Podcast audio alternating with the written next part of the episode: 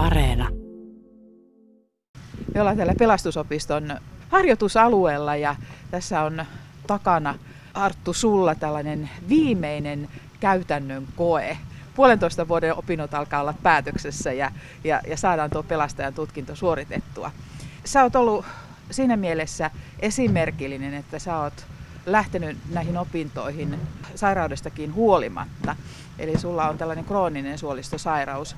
Missä vaiheessa sä sait diagnoosi? Mulla todettiin tosiaan tämä suolistosairaus opintojen aikana tänä huhtikuussa. Eli kesken opintojen tuli. Kyllä, kyllä. Mitä ajatuksia sulla siinä vaiheessa heräsi?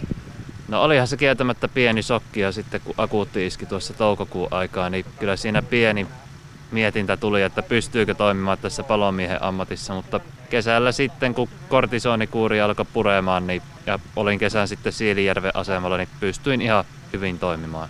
Kerro tästä sun sairaudesta. Minkälaisia oireita siinä on?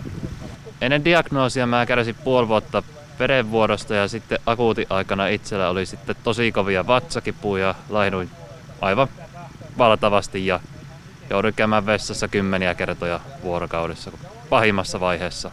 Mitkä on ollut niitä tärkeimpiä tekijöitä tämän diagnoosin jälkeen, kun teit kuitenkin ratkaisu jatkaa opintoja ja, ja saattaa päätökseen ö, pelastajatutkinto? No kyllä tämä on aika lailla ollut semmoinen kutsumusammatti ja sitten kuitenkin on, tiedän esimerkiksi muutaman tapauksen, jotka on pystyy opiskelemaan ja työskentelemään suolistosairauden kanssa, niin tein sitten sen perusteella päätöksen, että suoritetaan nyt koulu loppuun. Sulla on takana tässä aika stressaava tilanne. Viimeinen kenttäkoe on ja toimit tuossa äskeisessä tilanteessa. Siinä oli pelastustehtävä tällaista kolaroidusta autosta toimit siinä, taisit olla ihan päällikkötehtävissä. Joo, kyllä olin esimiehenä tässä, tässä vaiheessa. Mi, mi, mitä kaikkia, mi, mitä vaikuttaa, kun sairastaa tuollaista sairautta, niin stressi?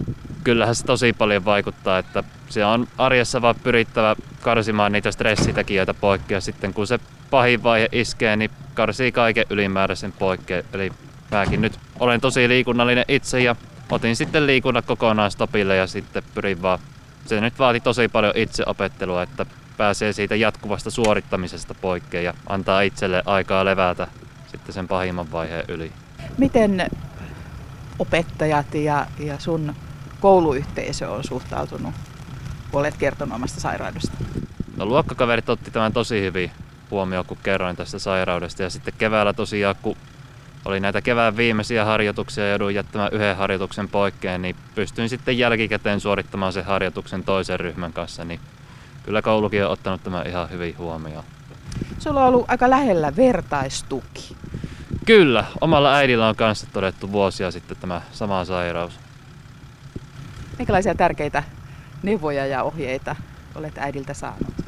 No äidiltä olen saanut tosi paljon vertaistukea ja sitten vinkkejä, että miten kannattaa toimia sitten, kun akuutti iskee ja mikä voi mahdollisesti auttaa ja auttaa sitten niihin kipuihin ja mitä pystyy syömään mahdollisesti sitten, kun ei se vessakäynnin kanssa oikein hirveästi ja kipujen kanssa viitsi syödä, niin äidiltä on saanut tosi paljon vinkkiä tähänkin.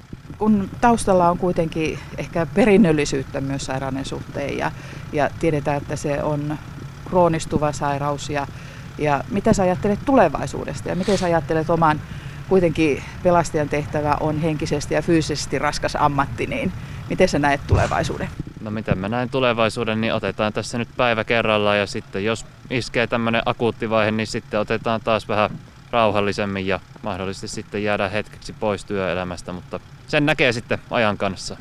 Miten sä rohkaiset sellaisia henkilöitä, jotka miettii omia opintovalintoja ja jos taustalla on joku vakava sairaus ja, ja siitä tulee, tulee tieto, niin, niin minkälaisia ajatuksia ja rohkaisua sulla on ihmisille, jotka sairastaa tällaisia suolistosairauksia?